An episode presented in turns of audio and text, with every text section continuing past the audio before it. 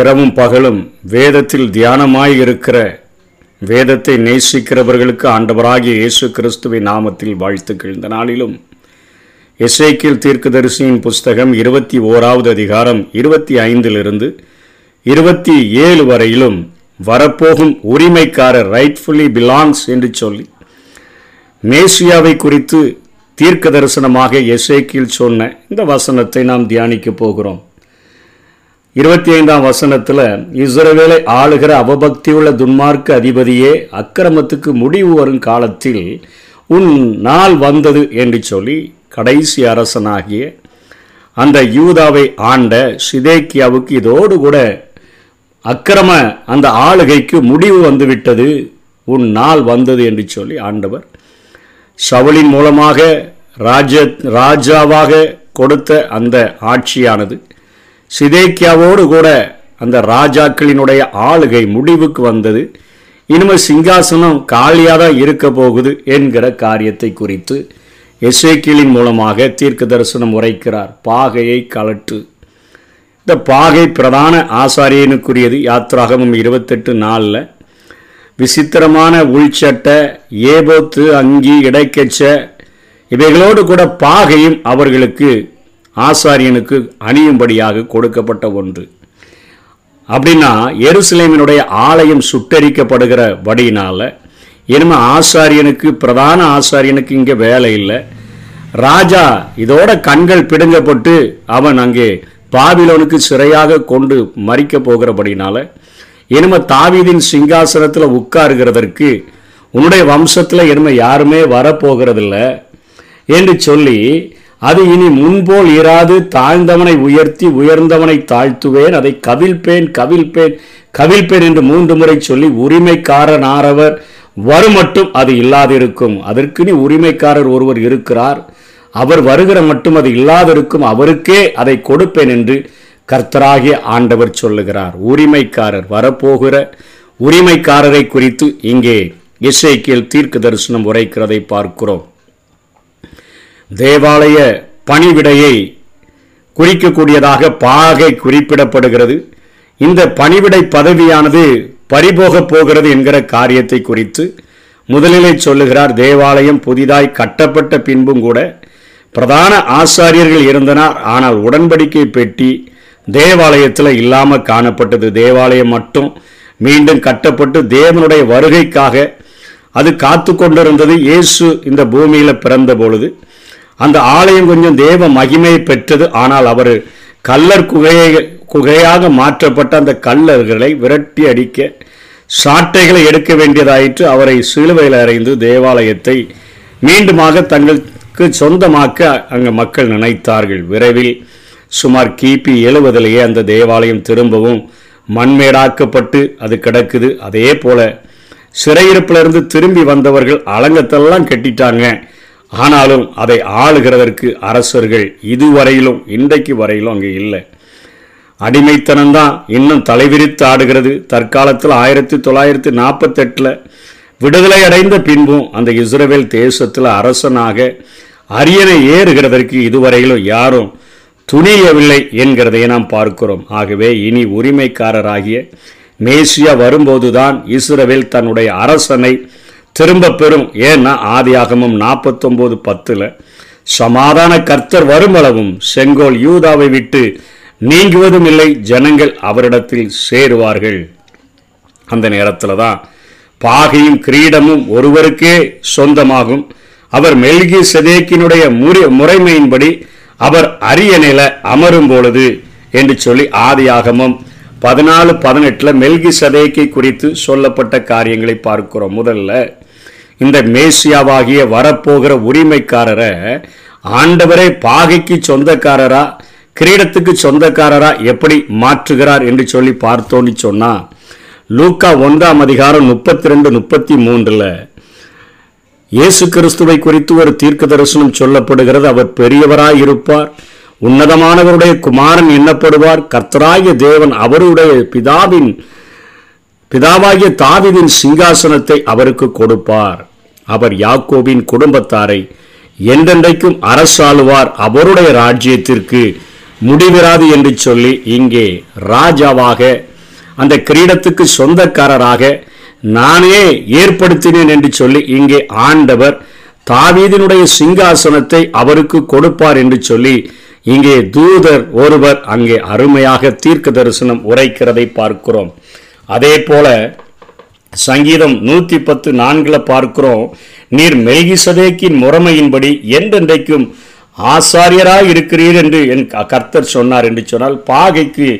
சொந்தக்காரராக அவர் இங்கே வருவார் என்று சொல்லப்படுகிறது எபிரேயர் ஐந்தாம் அதிகாரம் ஆறாம் வசனத்திலையும் அந்தபடியே கிறிஸ்துவும்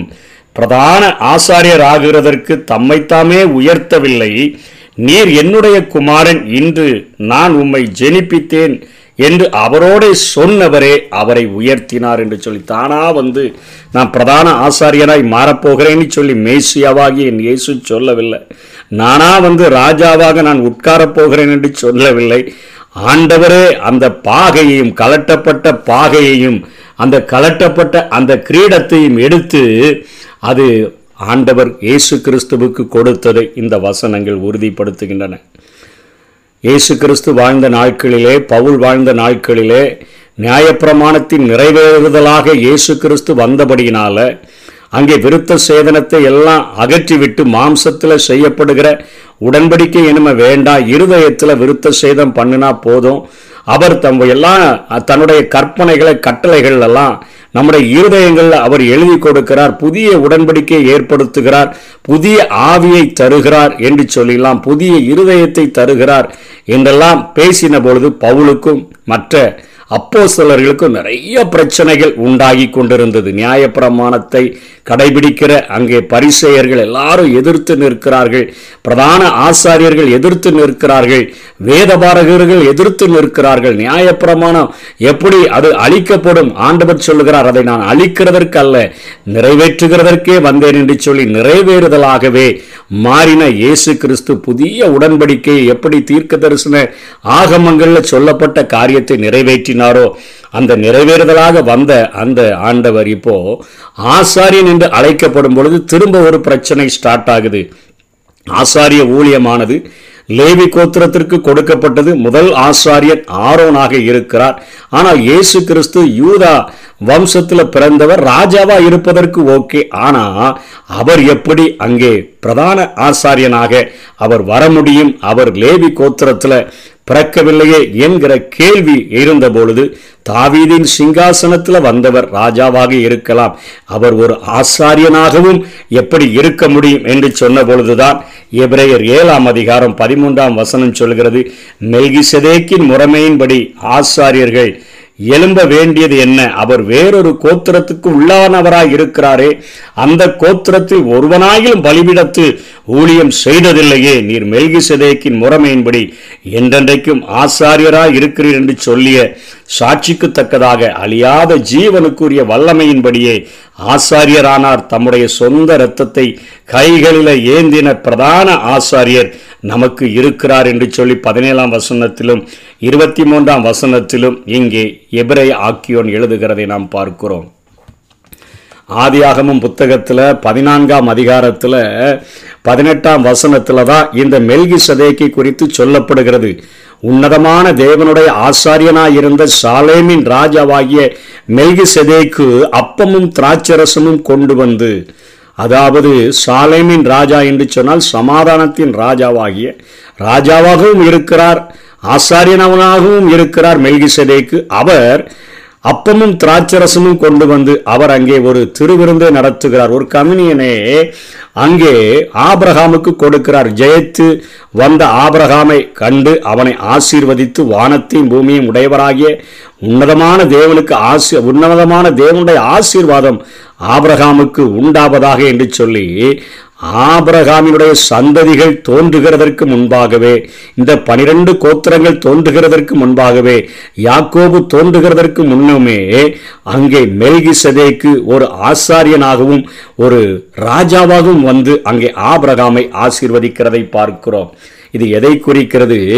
இது தொடக்கமும் இல்லை முடிவும் இல்லை இது ஆதியையும் குறிக்கிறது அந்தத்தையும் குறிக்கிறது இது அல்பாவையும் குறிக்கிறது ஒபேகாவையும் குறிக்கிறது அப்படிப்பட்ட அந்த முறைமையின்படி என் இயேசு கிறிஸ்து தொடக்கமும் முடிவும் இல்லாதவர் அவர் அல்பாவும் ஒமேகமும் ஆனவர் அவர் ஆதியும் அந்தமுமானவராய் இருக்கிறபடியினாலே மெல்கி சதேக்கின் முறைமையின்படி அவர் ஆசாரியனாக மாற்றப்பட்டிருக்கிறார் என்று சொல்லி எபிரே ஆக்கியோன் சொல்லுகிறதை பார்க்கிறோம்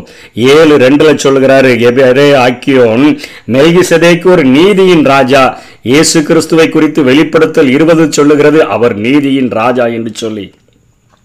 சாலோமின் ராஜா சமாதானத்தின் ராஜா என்று எபிரேயர் ஏழு ரெண்டு சொல்லுகிறது ஆண்டவரை குறித்து ஏசாயா ஒன்பது ஆறு சொல்லுது அவர் சமாதான பிரபு என்று சொல்லி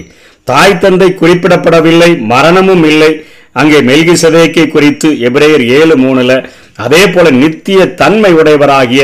இயேசு கிறிஸ்து என்று சொல்லி எபிரேயர் ஒன்று எட்டு குறிப்பிடுகிறதை பார்க்கிறோம் ஆபிரகாமை விட பெரியவர் என்று சொல்லி எபிரேயர் ஏழு நான்கிலிருந்து ஏழு வரையிலும் சொல்லப்படுகிறது ஆபிரகாமிலும் ஆண்டவர் பெரியவராக இயேசு கிறிஸ்து இருக்கிறார் நித்திய ஆசாரியத்துவத்தினுடைய நிழலாக அங்கே மெல்கிசதைக்கு குறிப்பிடப்படுகிறார் இவர் நித்திய ஆசாரியனாக எந்தெந்தைக்கும் ஆசாரியராய் இருக்கும்படியாக சுகந்த வாசனையான பலியாக தன்மையே அங்கே ஆண்டவருக்கு ஒப்பு கொடுத்து எப்பொழுதும் உயிரோடு கூட இருக்கிறவர் ஆகையால் எப்பொழுதும் நமக்காக பரிந்து பேசுகிற பிரதான ஆசாரியனுடைய வேலையை செய்கிறார் ஆயிரம் வருட அரசாட்சியில் பாகை அவருக்கு கொடுக்கப்படும் ஆலயமானது அங்கே பர்வதங்களின் கொடுமுடியில் ஸ்தாபிக்கப்படும் பொழுது என் ஆண்டவராகிய இயேசு கிறிஸ்து பாகையை உடைய பிரதான ஆசாரியனாகவும் அந்த சிங்கா அந்த கிரீடத்தை உடைய ஒரு தாவிதின் சிங்காசனத்தில் வீற்றிருக்கக்கூடிய ராஜாதி ராஜாகவும் அவர் இருப்பார் இழந்து போன இஸ்ரவேலர்களுடைய அந்த கொஞ்சம் இழந்து போன அந்த ஆசாரிய ஊழியமும் அந்த ராஜரீக அந்த ஊழியமும் இன்றைக்கு புறஜாதிகளாய் இருந்து ஆண்டவரை நேசிக்கிற பிள்ளைகளுக்கு அவைகள் கொடுக்கப்பட்டிருக்கிறத வேதத்திலே நம்ம பார்க்க முடியும் அவர் நம்மை ராஜாக்களும் ஆசாரியர்களுமாய் மாற்றினார் என்று சொல்லி அந்த ஆசாரியத்துவத்தினுடைய வேலை என்ன தனக்காகவும் மற்றவர்களுக்காகவும் அங்கே ஆலயத்திற்குள்ள மகா பரிசுத்த ஸ்தலத்தில் பிரவேசித்து வேண்டுதல் செய்த செய்கிற ஒரு ஊழியம் அதை இன்றைக்கு நாம் செய்யும்படியாக திறப்பிலே நின்று ஜெபிக்கிற ஜபங்களை ஏறெடுக்கிற ஒரு ஊழியத்தை செய்யும்படியாகவும் ஆண்டவருடைய ராஜாதி ராஜாவினுடைய பிள்ளைகளாய் இருக்கிறபடினாலே நாமும் ராஜாவாக நாம் அவரால் மாற்றப்பட்டிருக்கிறோம் விக்கிரகங்களுக்கு என்னுடைய மகிமையை கொடேன் வேறொருவனுக்கும் என் மகிமையை கொடேன் என்று சொன்ன இயேசு கிறிஸ்து பிதாவினிடத்தில் யோவான் பதினேழாம் அதிகாரத்தில் ஜபிக்கும் பொழுது பிதாவே நீர் தந்த மகிமையை நான் இவர்களுக்கு கொடுத்தேன் நாம் ஒன்றாயிருக்கிறது போல இவர்களும் நம்மால் நம்மில் ஒன்றாயிருக்கும்படிக்கு நீர் தந்த மகிமையை இவர்களுக்கு கொடுத்தேன் என்று சொல்லி இஸ்ரவேலிலிருந்து எடுக்கப்பட்ட பாகை இஸ்ரவேலிலிருந்து எடுக்கப்பட்ட கிரீடம் அதற்கு உரிமையால் உரிமையான ஒரு வரப்போகிற உரிமைக்காரருக்கு அது சொந்தமாக இருந்தாலும் இன்றைக்கு அவருடைய சன்னிதானத்தில் அவரை தேடி இருக பிடித்து உண்மையாய் தேடுகிறவர்களுக்கு அந்த பாகைக்குரிய வேலையையும் அந்த ஆசாரியத்துவ வேலையையும் ராஜரீக அந்த அபிஷேகத்தையும் ஆண்டவர் கொடுத்து மகிமையை கொடுத்து அநேகரை ஆண்டவருக்குள்ளாக நடத்தக்கூடிய ஒரு உன்னத பணியையும் ஆண்டவர் நமக்கு தந்திருக்கிறார் ஆகவே அந்த ஆயிரம் வருட அரசாட்சியில் நித்திய நித்திய காலமாக இருக்க போகிற ராஜாதி ராஜாவாகிய இயேசுவையும் பாகைக்கு சொந்தக்காரராகிய அந்த ஆண்டவராகிய இயேசு கிறிஸ்துவ நம்ம கண்டு அவரோடு கூட மகிழ்ந்து வாழப் போகிறோம் அந்த வாழ்நாளுக்காக ஏங்குவோம் கர்த்தர் தாமே நம்மை ஆசீர்வதிப்பாராக ஆமை பெற்ற